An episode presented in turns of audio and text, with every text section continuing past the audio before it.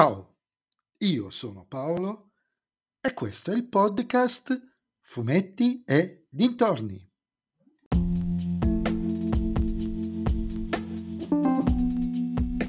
In questo nuovo episodio del podcast vi parlerò di Dragonero Mondo Oscuro dieci, i simulacri, scritto da Luca Enoch e disegnato da Alessandro Bignamini, edito da Sergio Bonelli Editore.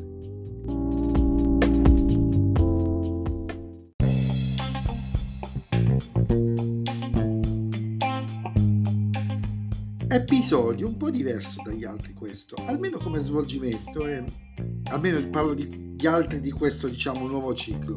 Dragomeneiro, Gmor e il resto della sua compagnia, in fuga dagli abomini, ricevono soccorso eh, dal governante di un reame che è anche una loro vecchia conoscenza. Infatti il signore del castello, signore, non è, più, non è vecchissimo, era stato salvato da loro su richiesta del padre durante i primi periodi della ribellione. Ovviamente, come segno di gratitudine, il regnante si offre di ospitare loro e le loro armate nel castello, al sicuro dagli abomini che pare che in quella zona siano completamente assenti. Altrettanto, ovviamente, non è tutto quello che luccica. Altrimenti non staremo parlando di un fumetto d'avventura. E presto, lo dico ridendo, Jan e amici se ne renderanno conto, peraltro in una situazione abbastanza pruriginosa, quasi da commedia all'italiana.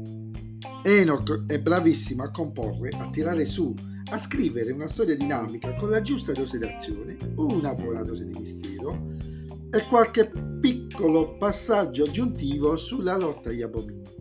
L'unica cosa che mi ha fatto un po' storcere il naso, eh, e già quando l'ho letta mi è venuto proprio in mente, è la contrazione tra spazio e tempo, come ad esempio i corvi nelle ultime stagioni del Trono di Spade.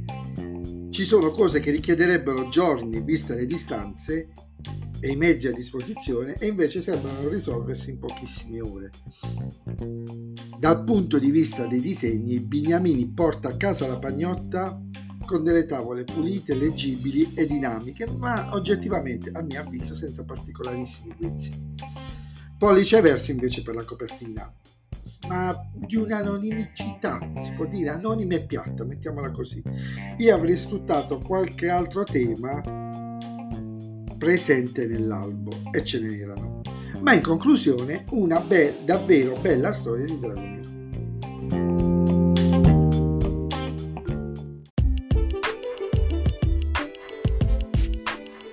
E anche questo episodio del podcast è terminato. Voi mi riascolterete nel prossimo episodio. Vi ricordo che vi aspetto su Instagram, sul profilo Fumetti e Dintorni, a dirmi cosa ne pensate anche voi di questo albo di Dragonero. E se vi piace il mio podcast, allora non dovete far altro che suggerirlo ai vostri amici. Se invece il mio podcast non vi piace, suggeritelo a chi lo sopportate. Ciao a tutti!